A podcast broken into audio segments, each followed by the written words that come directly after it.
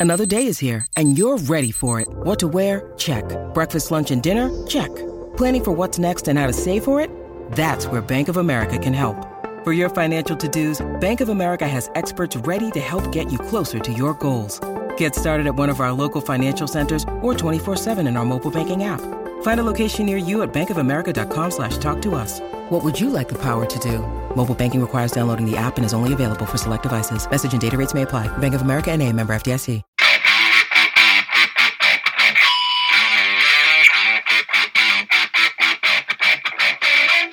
Hey out there, rock and rollers, and welcome to the 32nd edition of the Ugly American Werewolf in London Rock podcast, recorded right here just off Abbey Road in central London. And I am back in the UK after a brief stint in the USA, and I gotta tell you, I loved my time back in my home country. It was great. Great to see family, get to see a couple of friends, get to see Jackson and make the reunion episode, and I hope you check out episode number 31 because that was a lot of fun for us to do. First time we'd ever been able to do the show live in each other's presence instead of over the internet. And it was great. I didn't really get to spend as much time in my hometown as Louisville as I would have liked. Would have liked to have seen more friends while I was there. But I had to take care of some business, and it was just great to be in America and remember, you know, what I love about America most, which is freedom, food, and space. Of course, you have a lot of space in the hinterlands of England, but in London, yeah, it's a little bit like New York City. It's not a lot of space to go around. And after you've been trapped inside for a year and a half almost, thanks to COVID, it was nice just to get outside and have a little bit of room to breathe again. It also got me thinking about collaborations between artists from the UK and the USA. And Fleetwood Mac came to mind.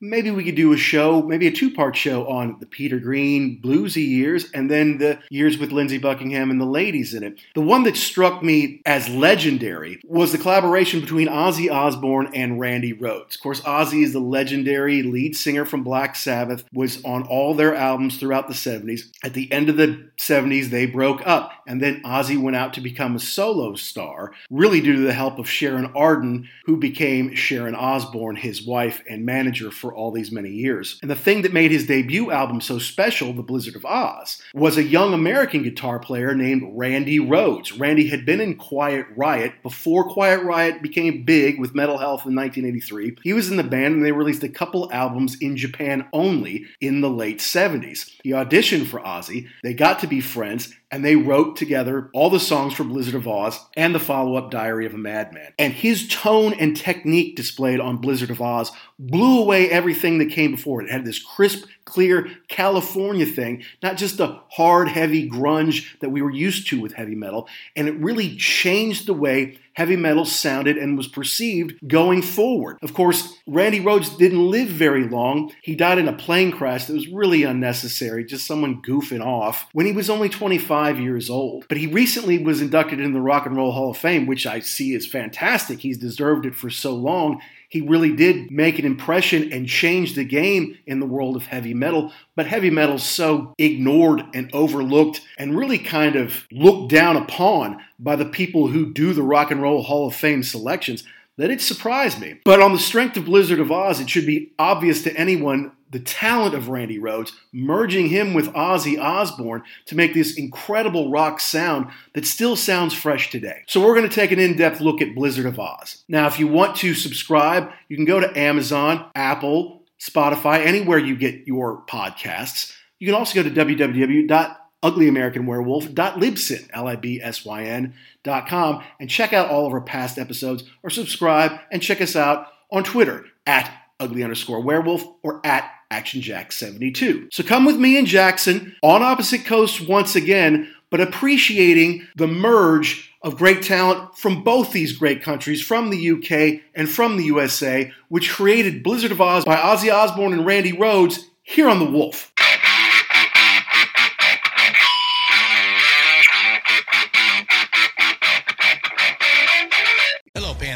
Podcast listeners, Christian Swain here to tell you more about my experience with Raycon earbuds. Our family now has three pairs of Raycon earbuds around the house, and my wife just grabbed a pair of the Headphone Pros to replace some headphones from a company that was double the price. And yes, she loves them. Now, if you haven't pulled the trigger on a pair of Raycons, Or even if you have, but you're in the market for another pair because they're just that good, well, now is the time to check them out because they just launched their upgraded model of the best selling everyday earbuds. With Raycon's upgraded everyday earbuds, now you also get active noise cancellation, ergonomic design, and multi point connectivity that lets you pair with two devices at once. New quick charge function, three customizable sound styles, plus awareness mode. Available in a variety of vibrant new colors to complement any and all skin tones. I even have a pair of earbuds in a cool green color. I have tried just about every earbud known to humankind, and these Raycons are fantastic. Seriously, if you've been wanting to check out Raycons, there truly is no better time. You're going to ask yourself why you didn't check them out sooner, and Raycon offers a 30-day happiness guarantee. So, what are you waiting for? Go to buyraycon.com slash Pantheon today to get 20% off your Raycon order, plus free shipping. That's right, you'll get 20% off and free shipping at buyraycon.com slash Pantheon. Buyraycon.com slash Pantheon. Yeah. So 1980, Blizzard of Ozz comes out after Ozzy is kicked out of Black Sabbath, basically, which is kind of amazing. It's not like he was the only one who was drunk and, and doing cocaine he was just the one who couldn't really keep it together and couldn't do much of anything in the studio, was unreliable on the road. So they had to kick him out. They made Bill do it, Bill Ward, the drummer, who was his best friend in the group. But fortunately, it was one of those rare and odd times that when a band and a singer split up, you get two amazing new bands or two amazing albums out of it. And really, we kind of got four because they did Blizzard of Ozz here, and then they did Diary of a Madman the next year. Whereas Black Sabbath picks up Ronnie James Dio, they do Heaven and Hell, which is an amazing classic, and then they do Mob Rules the next year. Whereas usually it's like the band gets to keep the name and they get another singer who's kind of close, or maybe the singer was all the talent and people kind of go follow that, you know. And I'm, it's kind of like later in the 80s, softer music, obviously, but, you know, Peter Cetera leaves and Chicago stays together. And Peter had some hits, but, you know, uh, they weren't really great Chicago hits. They were kind of adult contemporary cheese hits. And Chicago's I'd say their chart success was over. They were still viable as a touring act and still are to this day. But you know, they were neither were really quite the same afterwards. Where it seems like Ozzy's profile went way up thanks to Blizzard of Ozz and thanks to Randy Rhoads and his virtuosic guitar playing.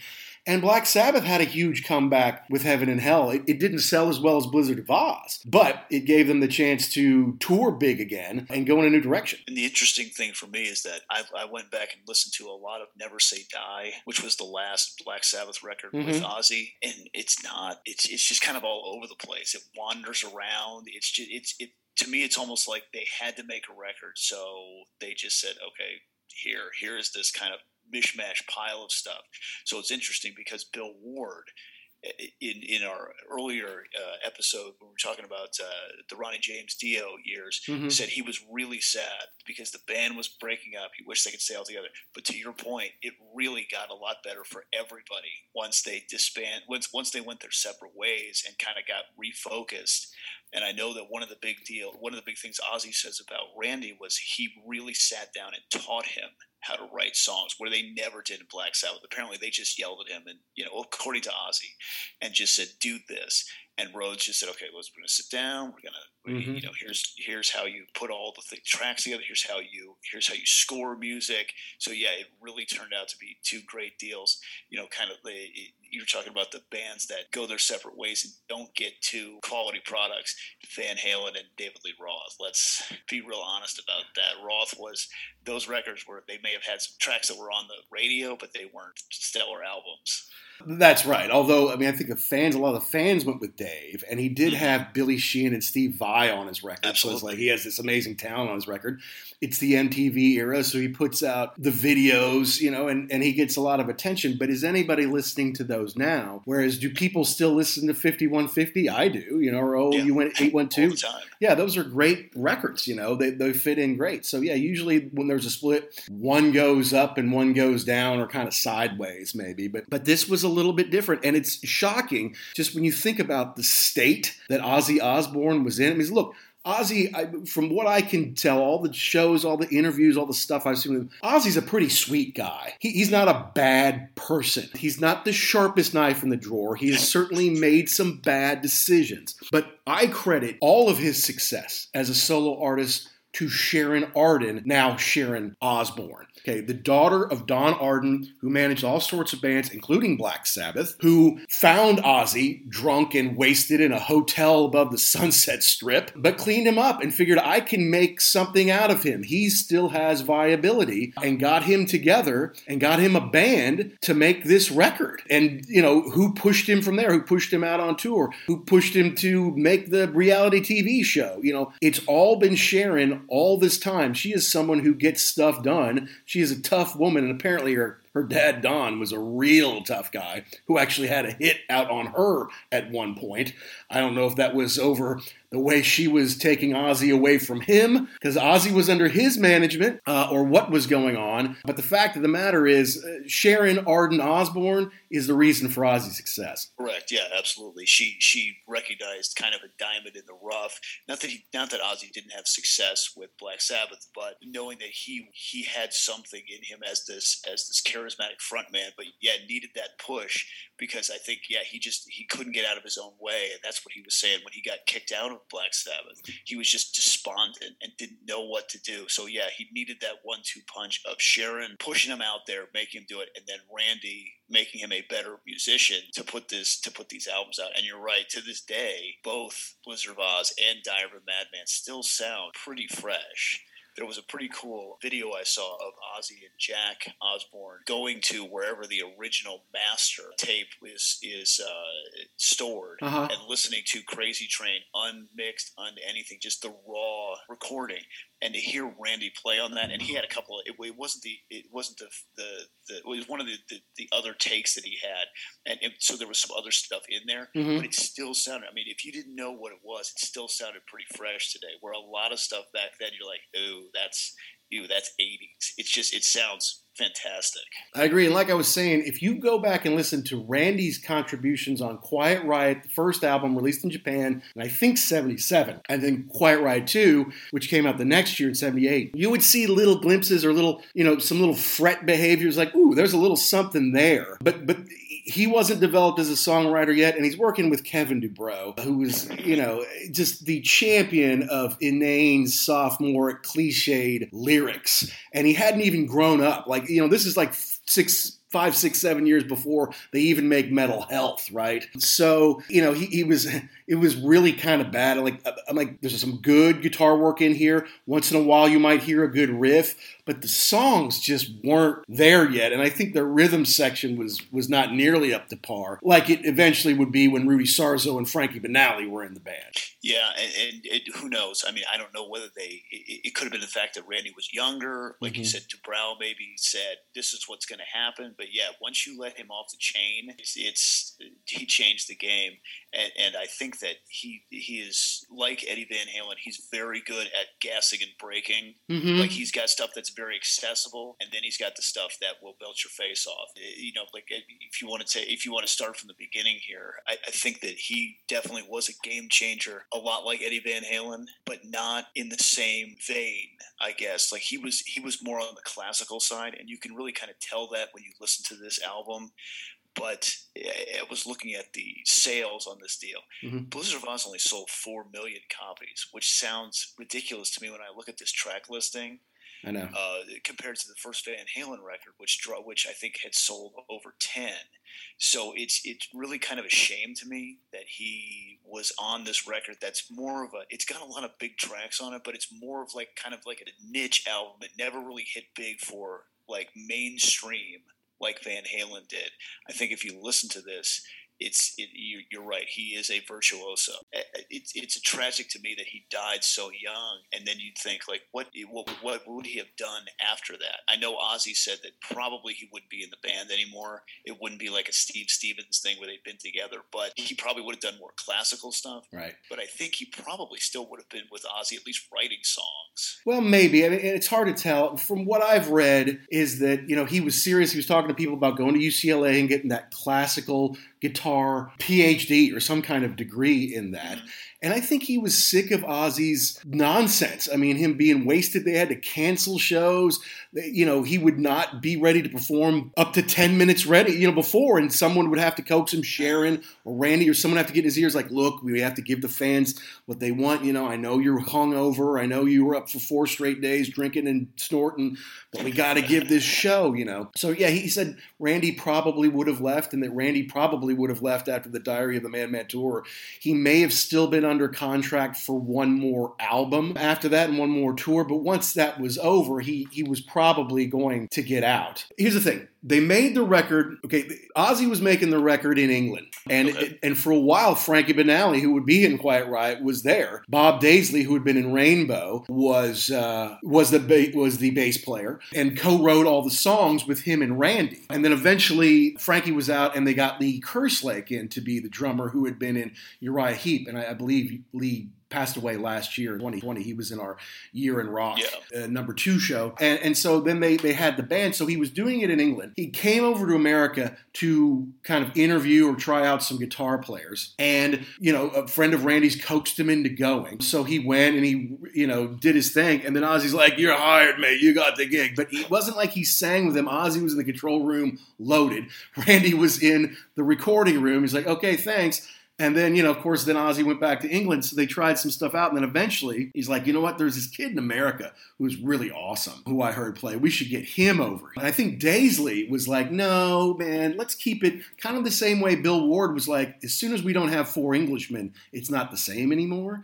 He's like, let's get four Englishmen in here, you know, because it's not the same. We bring some American, especially some kid who we don't even know. Let's not do it. But, but Ozzy said, yeah, we're going to do it. So they fly him over here. They don't have the paper paperwork, like the work permit to get him in.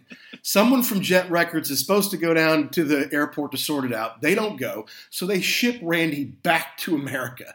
Then Ozzy has to apologize. Say, okay, I promise we'll get it worked out this time. They fly him all the way back to England from California again, uh, and this time he gets to get out, and he lives with Ozzy and his first wife. He and Sharon may have had a little bit of a thing going, but he was still living in England with his first wife and his and his first two kids. A- anyway, so he lived with him, lived with his wife, and and then yeah, they wrote all these amazing songs together. You know, and they, you know, they're saying this music is dead, heavy metal is dead, Black Sabbath is over, this isn't to go anywhere. And yet they they made this incredible album that really showed off Randy's extraordinary guitar playing and brought Ozzy really back from the dead. Yeah, and I think that if he he was kind of in a tough spot at this time because you're right, the this the heavy metal music was over. Black Sabbath was the shell of what it was. So really, he didn't have any kind of heat going into this. Like, oh, I can't wait for the new record from you know Ozzy Osbourne. It was like, oh, he's gonna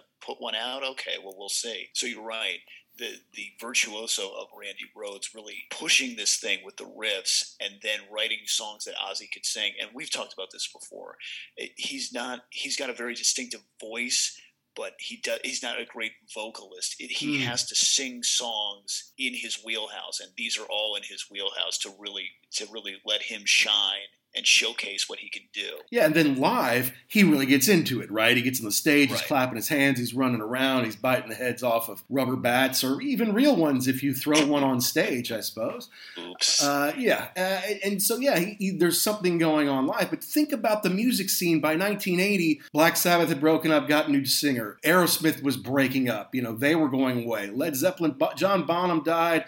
Plus, they put out In Through the Outdoor, which really wasn't very heavy anymore. You know, Deep Purple had broken up. All the heavy hitter, super hard rockers were gone. There was this new wave of British heavy metal kind of coming in, but that was kind of a proto punk thing. It really hadn't quite developed yet into what it was going to be with the Iron Maidens and the Saxons and the Judas Priests and those kind of people. So there was kind of a void. And then to hear, here's the thing it's crisp and clear. It's not kind of that doom grunge thing that Black Sabbath had, right? So yeah. that's that's that kind of California thing that Randy brought along with the vocals of Ozzy. Right, and, and it's also the well documented story that, you know, Iommi got his fingers cut off or the tops of his fingers cut off. Right. And so he had to tune it down so he could feel it. And that was the Black Sabbath sound that kind of, I mean, to this day, it's still in all of the records. But you're right. This was high octane. This was Chris. I mean, you can, when you hear him play, especially on, on some of the solos, it's almost like you can hear every single note and it's sharp and mm-hmm. it's, it's, it punching at you. But you were talking about the music scene and I,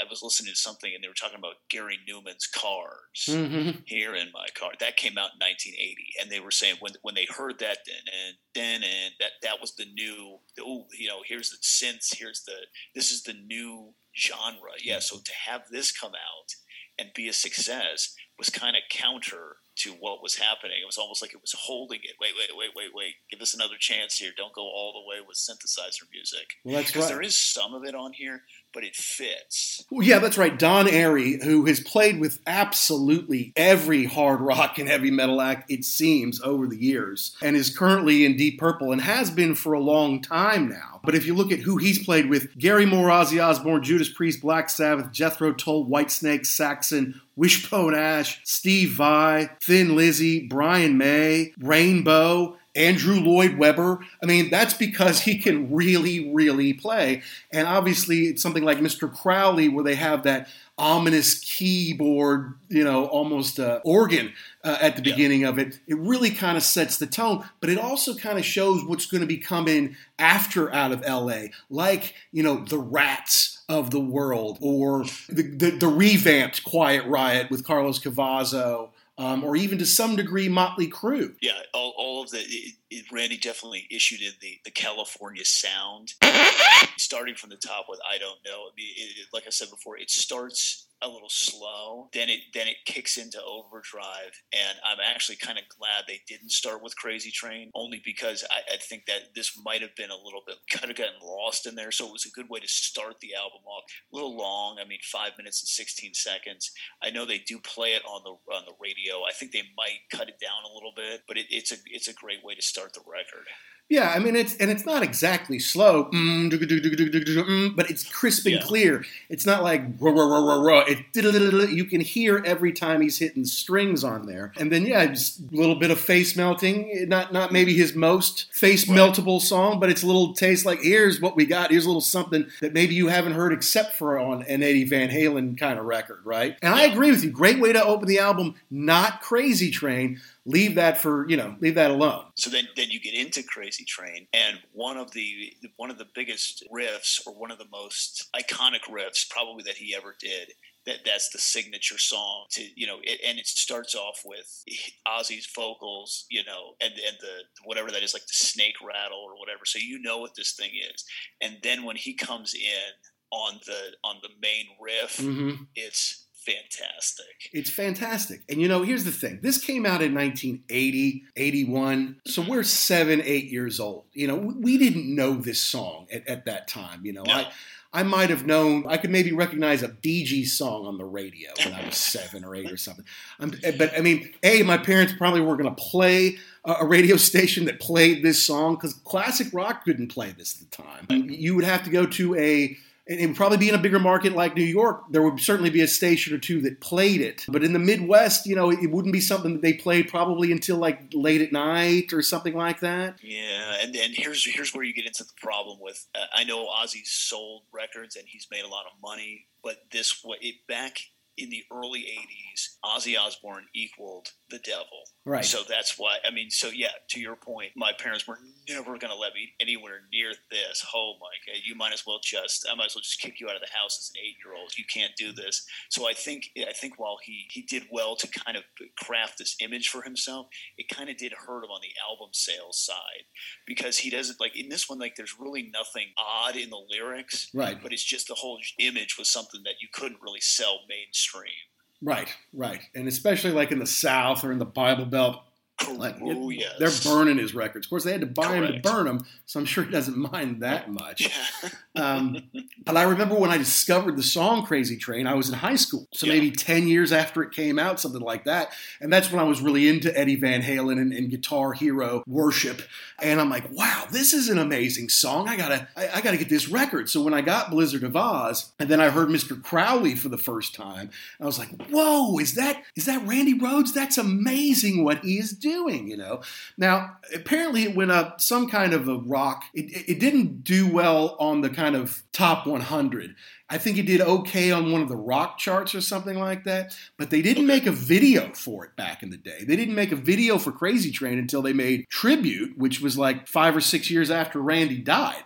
And I remember Ozzy with his spiked up hair standing on some train tracks in black and white while they spliced in footage and pictures of Randy for the video. But they never made a video back in the day. Now, you know, it, it comes out in in England it came out in the fall of 1980. In America came out the spring of 81 and MTV didn't debut till August of 81. So, you know, it's a small record label. Maybe they, you know, they don't have the money to make videos. I get it, but it's it's odd that they didn't make a video for Crazy Train or Mr. Crowley. Uh, it, it is a little bit to me.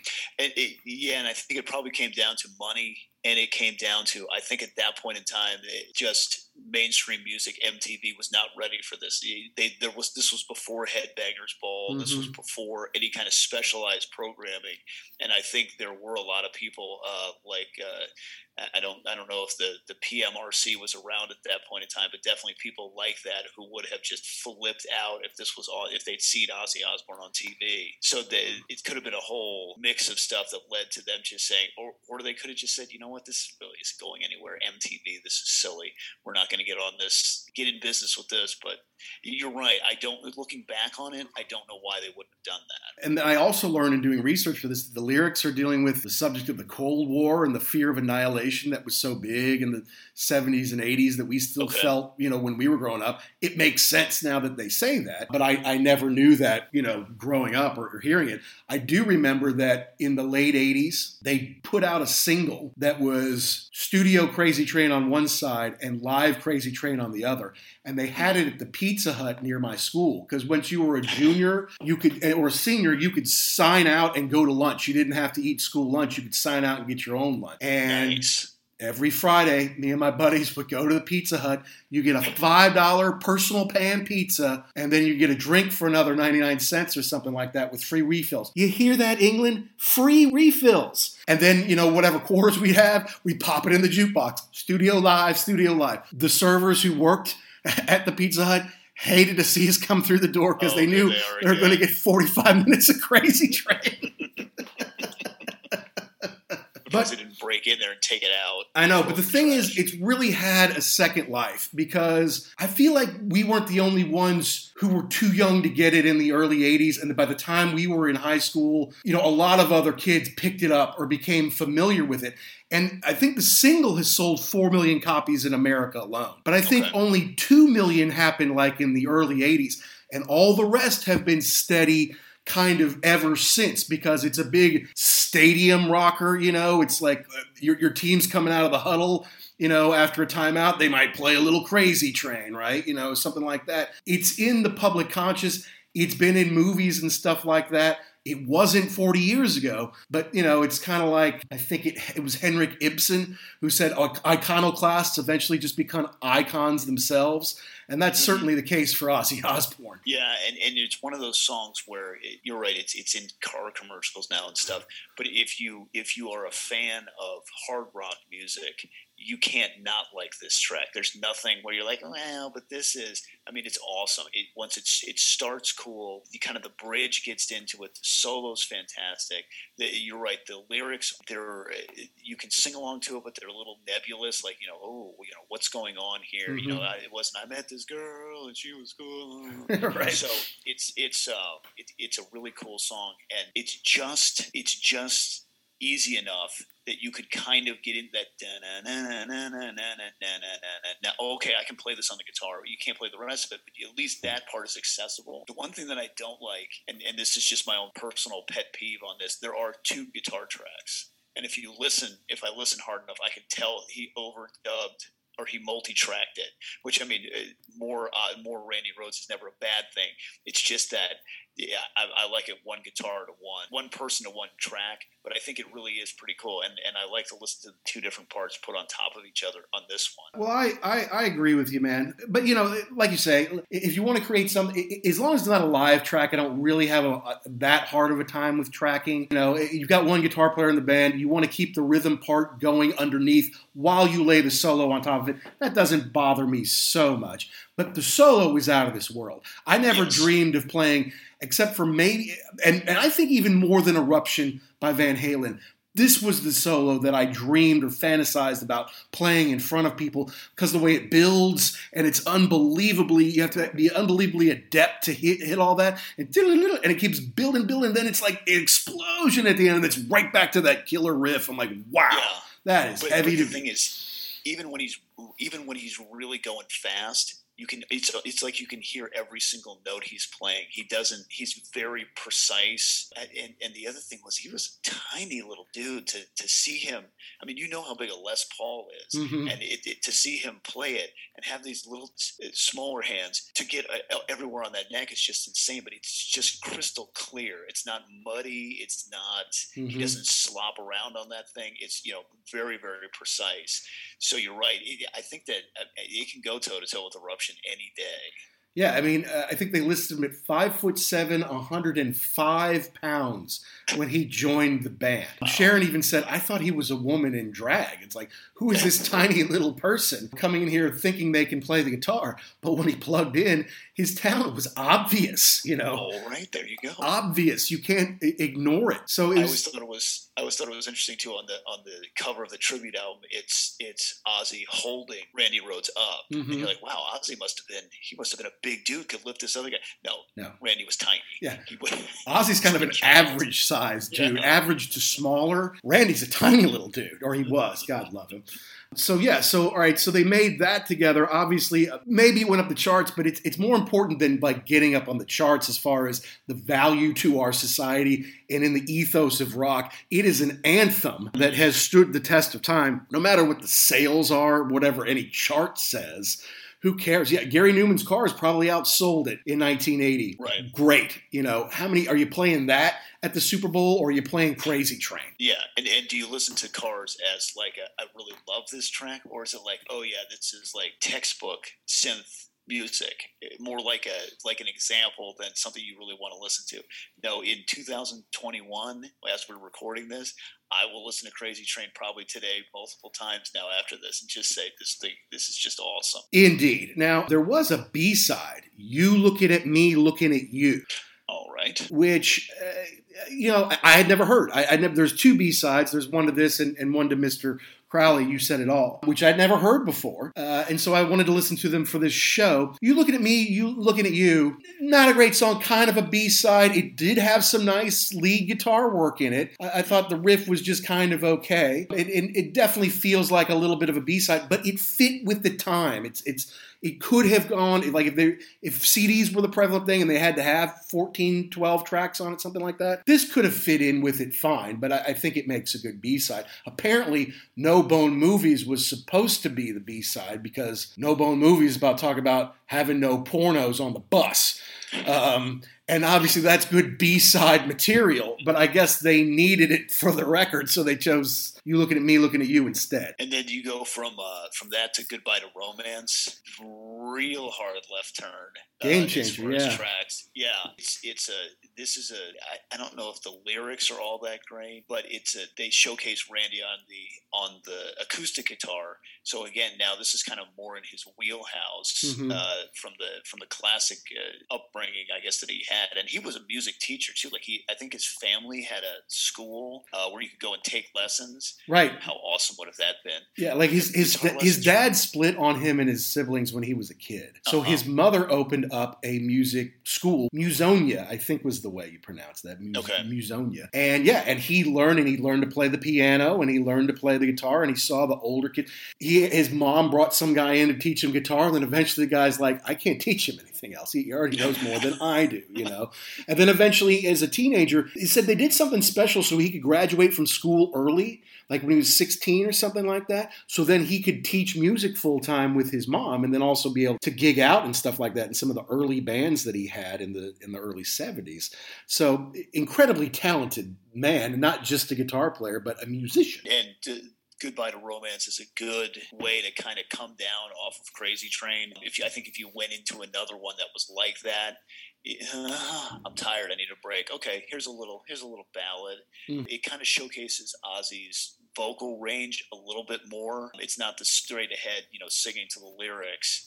Uh, so it's not. It's. I mean, it's. It's not a signature Ozzy Osbourne. But I mean, it is, but it's not like the the heavy metal version. Right. A little slower, so it is kind of a cool change of pace. And it's a time for you know you can pull out your lighters and hold them yep. up, not your cell phones, but your lighters. You hold up, you know, and and it's not. It, so it's it's it's a little bit like changes from his Black Sabbath days. Only it's not so mm-hmm. ominous. It's it's a little, even though it's kind of slow and sad, it's still kind of upbeat, even though you're saying goodbye to romance. And it's kind of saying bye bye to Black Sabbath. It's still like saying, hey, you know, we'll meet in the end. It's still all going to be okay. So let's just kind of go our separate ways and, and do our thing, you know. So over five minutes. But yeah, like you said, gives Randy a chance to show off his nylon chops. Right, and then and then into D, which is only not even a minute long. That's kind. Of, that's a cool you know, showcase for him, which I I would like to listen to just in by itself, not even on the record. It's it's a cool. It's just a cool piece of music that he wrote. Yeah, it's it's not even a minute long. I guess on tribute they have a longer, like a more four and a half minute kind of version. Yeah. Uh, and D is his mother Dolores, you know, who he dedicated to him, who made his life possible. You know, not only raised him but taught him music and, and, gave him the chance to blossom as a musician. So it's a nice tribute to her for sure. I assume that she is no longer with us. Otherwise, she would probably be at his induction into the Rock and Roll Hall of Fame. Yeah, I, I don't think so. I think he's got a, a, brother and a sister, I think, that are still around. But yeah, I think his mother has passed on. Um, so nice, nice tribute for her. And then you finish up side one. And I had the CD, I never had the tape, but many, many people had the LP or the cassette you finish with Suicide Solution, which mm-hmm. is a controversial song for a couple of reasons. Right, right, right, right. Even though apparently it's I mean when you listen to it, it to me it's pretty clear. I mean he I know he got in trouble because oh you're telling people to kill yourself. No, I'm saying wine is fine, but whiskey's quicker. Suicide is slow with liquor. You're killing yourself by doing this. Mm-hmm. So it's but but even before that, that riff is killer. I love that riff on this thing so much. It is. It, it's good. Mm, mm, mm,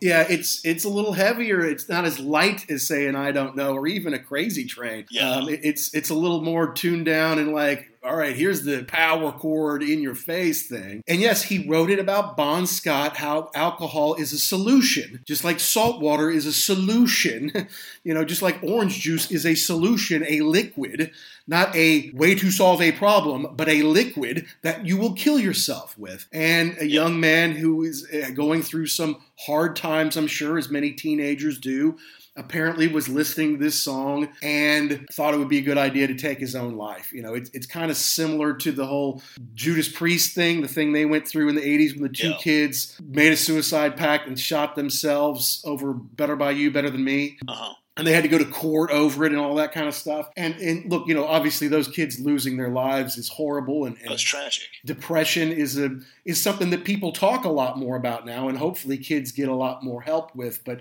there's there's no way that kid killed himself because he heard this song. He had a lot of other no. stuff going on, and this was just part of the uh, the background, I would say. Well, and I think I think again with Ozzy, the image that he had cultivated, it was just easy to pin that on him. You want, oh well, you know, there was nothing wrong with the kid. He heard this song, and that made him do it. It makes you feel better right. to, to think about that, but that's not the case at all. And and you're right, that was something that even today is a little bit like. Oh, but back then, yeah, no one talked about that. So it really is sad with that guy and the, the two Judas Priest kids who to think that you that you had gotten that far and couldn't talk to anybody mm-hmm. is, is, sad. But no, it, it, this had nothing to do with that. He was just a scapegoat. True, true. But it, it stains the song. I mean, every time I hear the song, that's in the back of my head somewhere. You know, even though I'm like, oh, there's a killer riff, mm, mm, and then I sing the lyrics, suicide is slow with lick. And I'm like, yeah, some kid did commit suicide.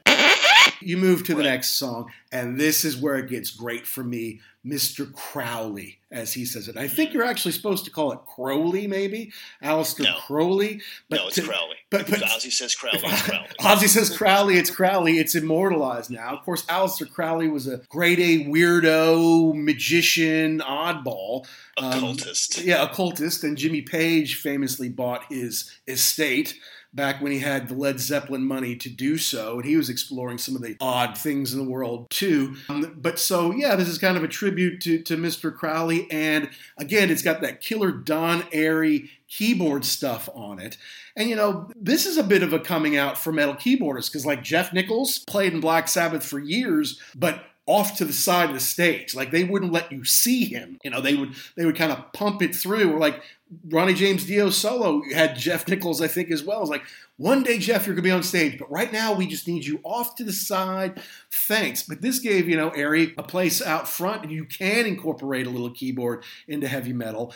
And then I call both the solos, because there's a solo kind of in the solo spot, and there's also kind of the outro solo, if you will for Mr. Crowley, for Randy, and they're both incredible, incredibly precise, incredibly melodic. Well, even before you get to that, like you, there's that, there's the beginning where it's that, there's the keyboard, you know, bum, bum, bum, whoosh, and right. then it kind of builds and then stops, and then Ozzy goes into Mr. Crowley, and then mm. Randy comes in, ba-na-na.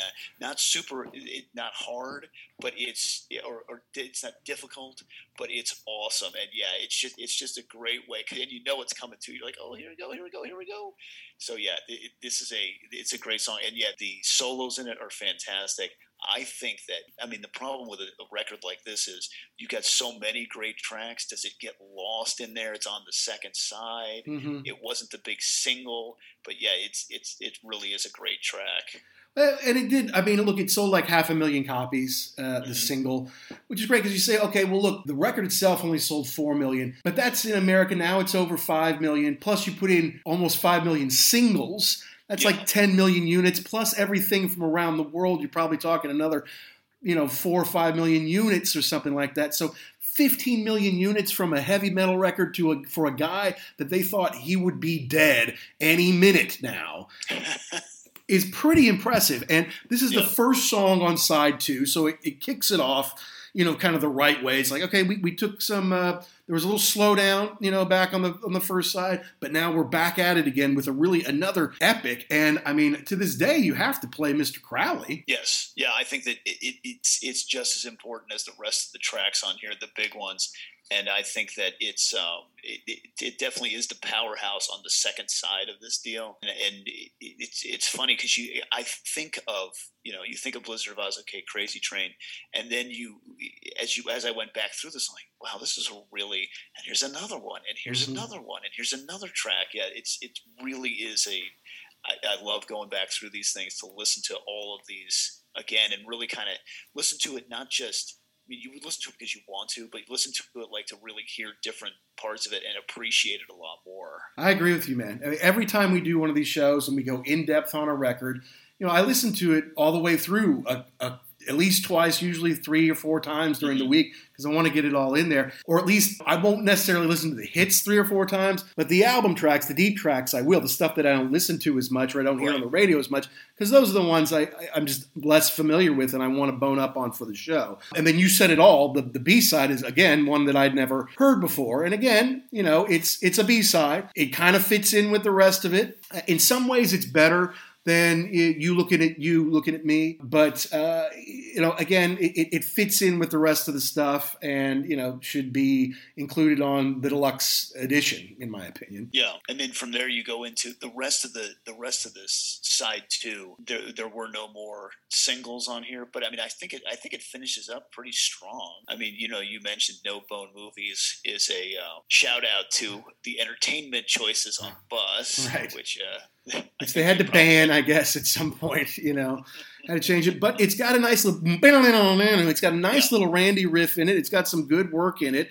It's only four minutes, so it's not the longest one, and it's it's it's funny once you know what it's about. You know, it, yeah. it's it's worth a laugh, right? Now the one and and it just turns out that Lee Kerslake that's the only song he got any kind of a writing credit on the album because okay. yeah. all the rest were Daisley, Rhoads, and Osbourne, with the exception of D, which is Randy's song on his own. But Kerslake gets a credit on No Bone movies. But yeah, and then you yeah, and it's you know it's three minutes and fifty eight seconds long. It's it's kind of a fun little not a throwaway, but a little add on there to uh, it, like you said, especially when you realize what was meant by that lyric. It's just a fun little wink, you know. Mm-hmm. Exactly. I know what the inside joke is. But the change, and the one that I really kind of got into was Revelation or Mother Earth, the eighth song, because it's like, oh yeah, I remember this.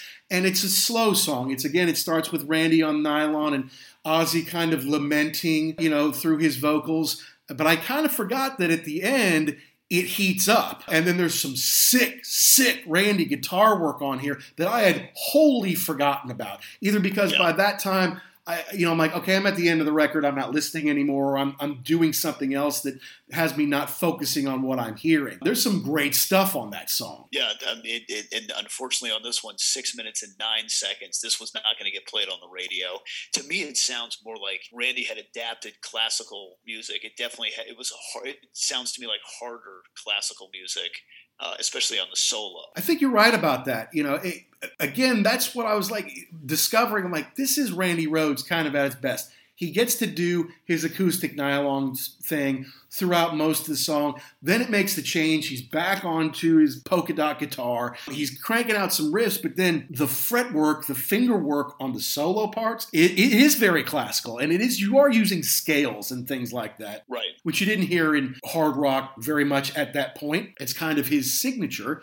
And so this is really, to me, the, uh, the uncovered gem, even though I've heard it before, it's been there all along. This is the one I have a greater appreciation for after listening for the show. Yeah, I, I, really did enjoy this track probably the most. I mean, like you said, do I listen? Do I need to listen to Crazy Train for this show? No, I don't. No, don't. I could, you know, it's standing still. I could tell you about that, but that really is cool when you, it, it, like you said, you've heard it before. Yeah, but I mean, now you can go back and really appreciate it. Wow, I see what they're doing on this. This is a great track. Eh, I don't know if I've never heard it on the radio before, but I mean, it, it's few and far between. But yeah, like you said, an uncovered gem on this record. And then I think Steal Away the Night is a great way to wrap up the record. I feel like sometimes I heard this on the radio, you know, because it's only three and a half minutes long. It's kind of radio friendly. It's got the mm-hmm. good riff in it.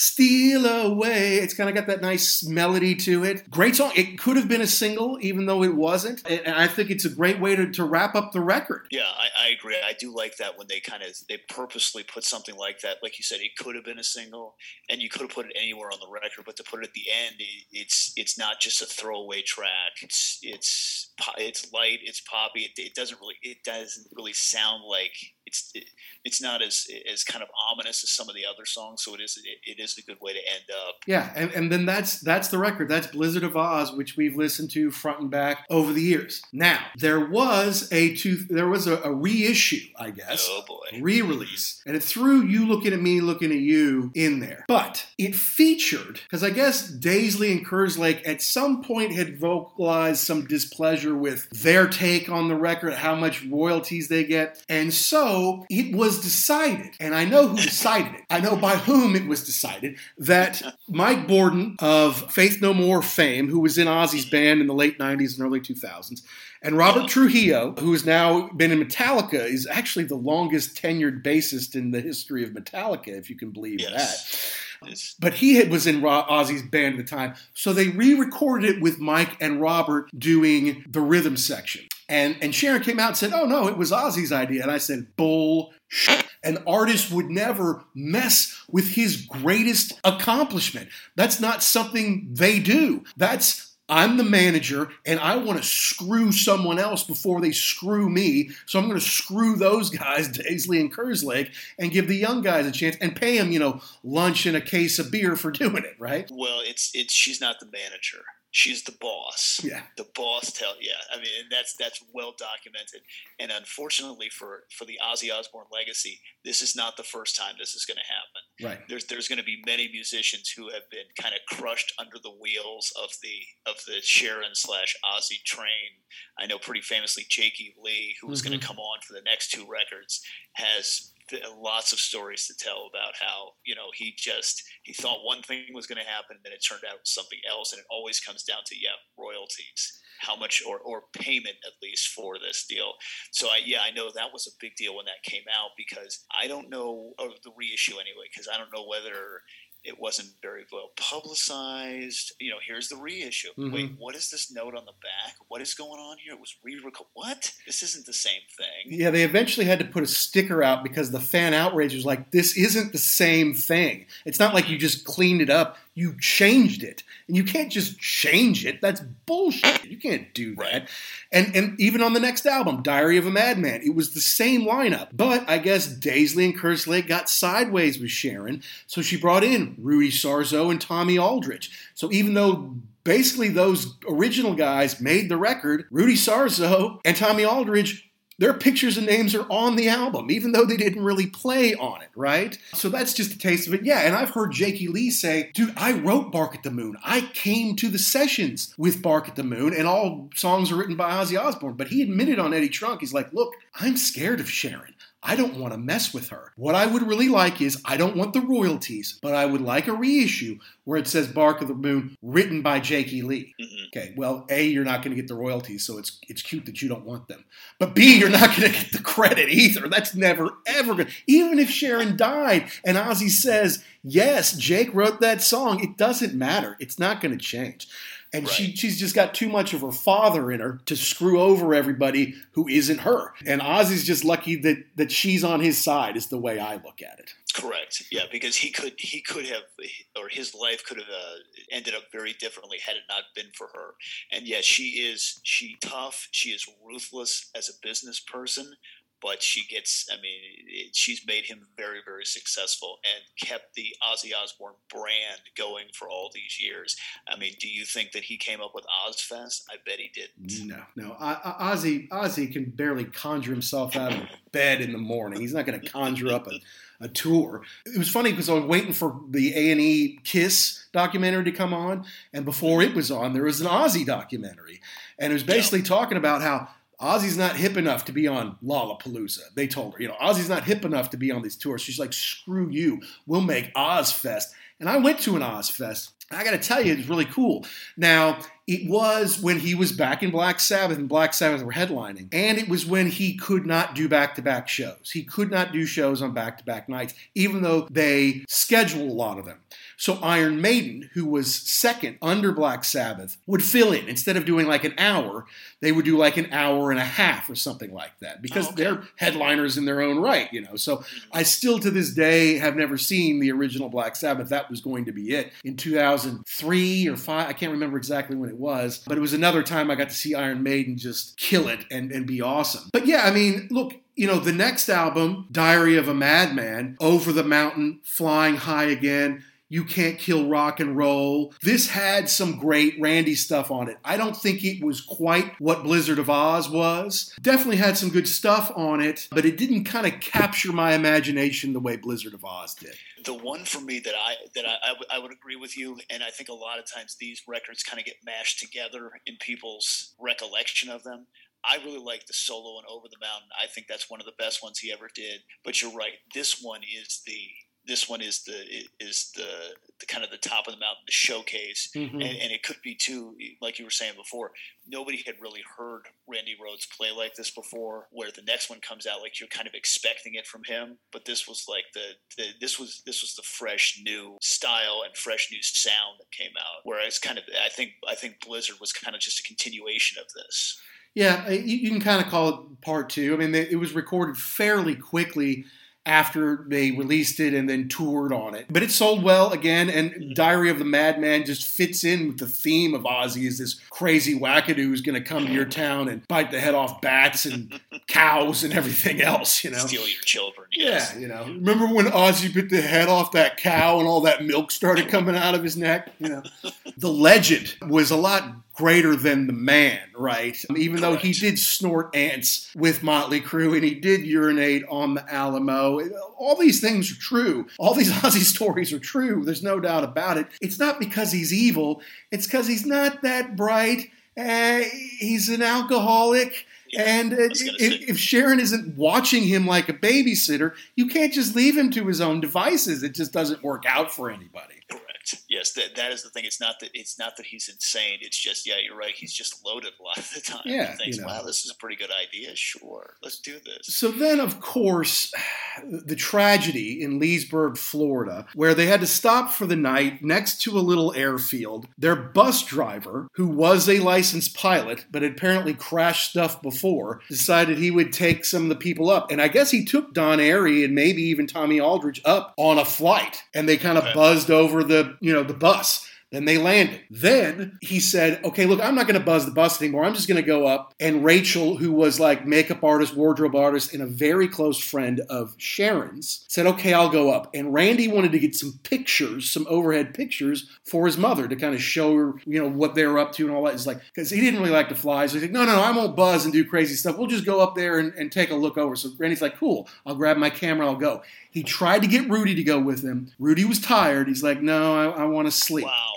Yeah, Rudy's like, no, I want to sleep. I'll, I'll, go on the next one. Don't bother me. And then, of course, they buzzed it two times. On the third one, the wheel, or was the wing actually, clips the bus. It careens into a house, and, and everybody died. So Rachel, the, the pilot, and Randy Rhoads died for no good reason. I mean, for no good reason at all. It's one thing when, like, the Big Bopper and Ritchie Valens and, and Buddy Holly, they died. Look, it was the only flight out that night. It was snowing and then the plane crashed. Or Lynyrd Skynyrd, it was a bad plane. It hit bad weather and it crashed. This guy was just jerking off. This guy was just, oh, look at what I can do, you know? And he killed this talent. And honestly, man, over the years, a lot of people have asked me if you could bring back one rock star from the dead, you can bring anybody back from the dead. And most people will say, Jimi Hendrix or John Lennon or, you know, whoever they may like the best. I always say Randy Rhoads because he was only 25 years old. He was taking care of himself. He had this bright future. Whereas if you bring back Jimi Hendrix, yeah, his death was an accident. It was an accident that could have happened a week before. It was an accident that could have happened a month later. You bring back Jim Morrison, he's going to drink himself to death the next day. That's a waste of time. I get the John Lennon thing, but he was 40. He had already made most all of his best music. To me, Randy was somebody who was just snuffed out way too young, unnecessarily for no good reason. Yeah, I remember I had a conversation with my wife one time about I don't, I don't know what we were talking about. I think we, it, an Ozzy song had come on the on the radio, and I was lamenting about Randy Rhoads being dead, and, and so my wife's like, "Oh, what he die like a drug overdose?" No, it was a stupid plane crash, like a, a stupid, useless no fault of his own, just like you said, a guy jerking around trying to show off, and he's gone. And yeah, it, it snuffed out right when he was starting to really get going. And yeah, what would he have done? I don't know. I don't know what he would he have continued in heavy metal? Would he have would he have done more classical music? Would he have done like scores for movies. Mm-hmm. who knows? I don't know, but he, he, definitely was somebody who could have done all of those things, and it just never got the chance to. So you're right. It, it, somebody like a Morrison, if you brought him back, he probably would have done something else to himself, or Hendrix yeah, they, this is somebody who who had a lot more to give or a lot more to show the world. I, I, agree. I agree. And of course, eventually they put out the live album, the tribute, the Ozzy Osbourne, mm-hmm. Randy Rhoads tribute, where they do live stuff from their albums together, and they did some old Black Sabbath stuff, which had to had to still be an Ozzy set at that point and I was happy when it came out, and and you know have listened to it a lot. But it, it, just kind of underscores the fact that Randy's gone, and there's nothing more out there. there there's you know, like I said, the, those old Quiet Riot records are just not that good. The songs aren't that good. The playing, other than Randy, is just not that good. And, and, that's not a sin, you know. People need a couple albums to kind of figure out how to do what they're eventually going to do. But there's there's just nothing out there. I'm really amazed and happy and proud that he's in the Rock and Roll Hall of Fame. And I hope yeah, yeah. that opens up some more hard rock and heavy metal acts and players to get in, like a Ronnie James Dio. But uh, I, I, am surprised just because of the way heavy metal gets treated that eventually they did that. And I think it's cool because uh, having that, I, I know people complain back and forth about the, the Hall of Fame and is it really that big of a deal? And, but but it, it brings more exposure. And I think if him going into the Rock and Roll Hall of Fame can say, hey, you know, what what's this guy all about? What's it, what what did he do? I mean, I kind of heard the name. If they can go back and listen to these records and get an appreciation, I think that's pretty cool, and that serves the purpose. And you're right. Maybe it will open the door to other people. There's nothing. There's nothing better than hearing Eddie Trunk rant about all the people that aren't in the Rock and Roll Hall of Fame. It's fantastic. He gets worked up. But yeah, if that opens the door, that would be pretty cool. Also, classic record. Always will be. It's unbelievable that Ozzy's still alive. It's unbelievable that all four original members of Black Sabbath are still alive. Who would have guessed that? That's unbelievable. That's that's a, a, a strong constitution they've got because you're right. They really tried hard to, to veer that bus into the ditch. I bought, times. Yeah, I bought this killer book called uh, the Encyclopedia of Heavy Metal. It's kind of an oversized coffee table kind of book with a uh, with a lot of amazing pictures and things like that. And they have it. They have all the the big bands from over the years. And then underneath their name, they have these 10 different little icons, you know. So if they were hard drinkers, you know, there's a there's a bottle there. You know, if they were known for doing drugs, there's a needle there. And if they had a bombastic stage show, there might be like fireworks or, or a bomb or something on there. You know, it's like, and if you talked about satanic stuff, there's a pentagram. And if you talked about wizardry or the occult, there's like a wizard hat and that kind of thing. 10 different things that all the different metal bands might have, and Black Sabbath had nine of the 10. The only one they didn't have was the tombstone, the RIP, because again, all four members are still alive. Now, Ronnie James Dio isn't, but but this was made before he died, and he wasn't obviously an original member of band. I think the most anyone else had was like five or something like that. Nice. Um, Black Sabbath really set the stage, and obviously Ozzy was a part of that. By the time they got to Technical Ecstasy and Never Say Die, while there are a few good songs in there, you're right in your assessment earlier that it's a little all over the place. You can kind of tell that everybody's not all there. Yeah, they, they, they had gotten to the point where they, I think that the whole deal was they had kind of gotten tired of each other. They had gotten tired of the whole Eh, they maybe it, Iommi had gotten tired of Ozzy being kind of the star of the show, and he was kind of a mess, unprofessional, unpredictable, as he would be for the rest of his career. And they just, yeah, we don't, we don't need this anymore. Yeah, you know, and they had management problems, and it's like now we're with Don Arden. Like, what are we going to do now? We can't go on with him like this. We just can't. They tried it. You know, it's like we're kicking him out. It's like no, no, we still got a tour. All right, let's get him on the tour. Let's get him on the Never Say Die. Know, we'll do that. And then nope you know, and I think they even tried like Children of the Sea. They tried it with Ozzy, you know, which came out on Heaven and Hell and was a great song with Ronnie James Dio. They tried it with him and like, no, okay. this this still it's just it's not working. He's just in no mm. condition to do this. This is over. And so it ended.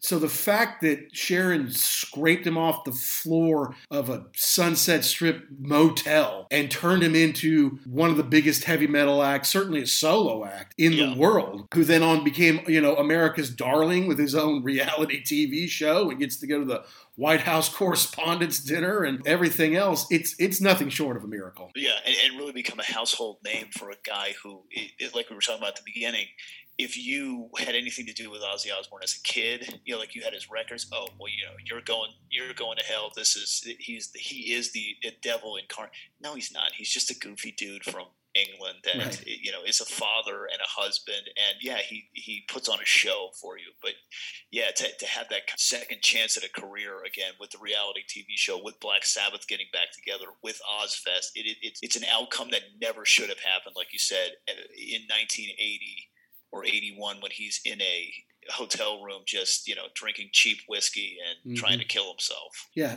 all due to sharon but it was all built on the strength i think of Blizzard of Ozz mm-hmm. because of Blizzard of Ozz it gave him the opportunity to be a big hit throughout the 80s, to do the Jakey Lee albums like Ultimate Sin and Bark at the Moon, to eventually do No More Tears, which was a huge seller for him once he got cleaned up. Right. Um, you know, he's like, okay, I need to stop with the booze and the alcohol, at least for a while, which he did, you know did a big tour, and then yeah, did a reality TV show. Got together with Black Sabbath, which we didn't think would happen. You know, those Ozzfest were very big for the metal culture, you know, and and helped spawn more stuff in Europe as well. So Ozzy's just a huge part of pop culture now. You can't deny that. And yes, it's because of Sharon, but it's it's all based on what they did, what he did with Randy and Blizzard of Ozz. Yeah, the, the strength of the tracks and and the longevity of the record that you can still listen to today and enjoy as a piece of music.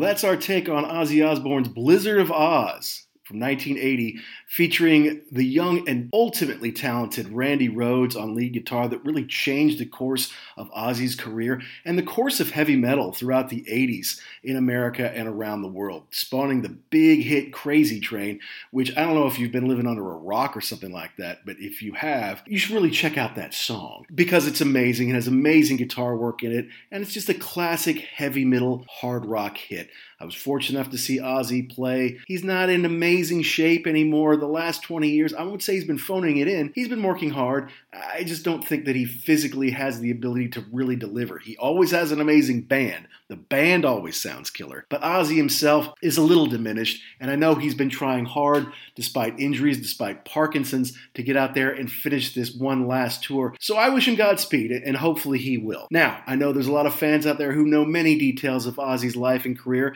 so as usual, we got to ask you did we get something right? Did we get something wrong? Did we miss the point? You have to let us know. You have to tweet us at ugly underscore werewolf or at actionjack72. And next week, we're going to go in depth on a legendary guitar god, Eric Clapton.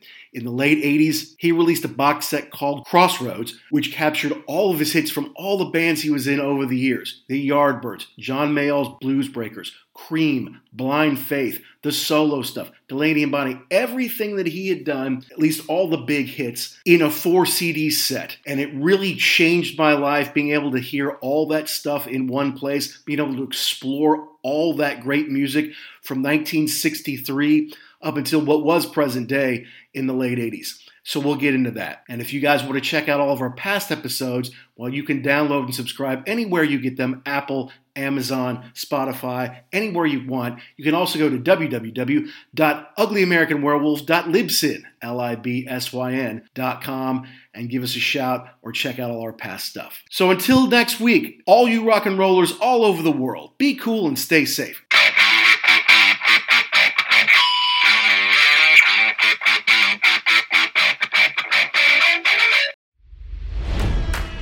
It's NFL draft season, and that means it's time to start thinking about fantasy football.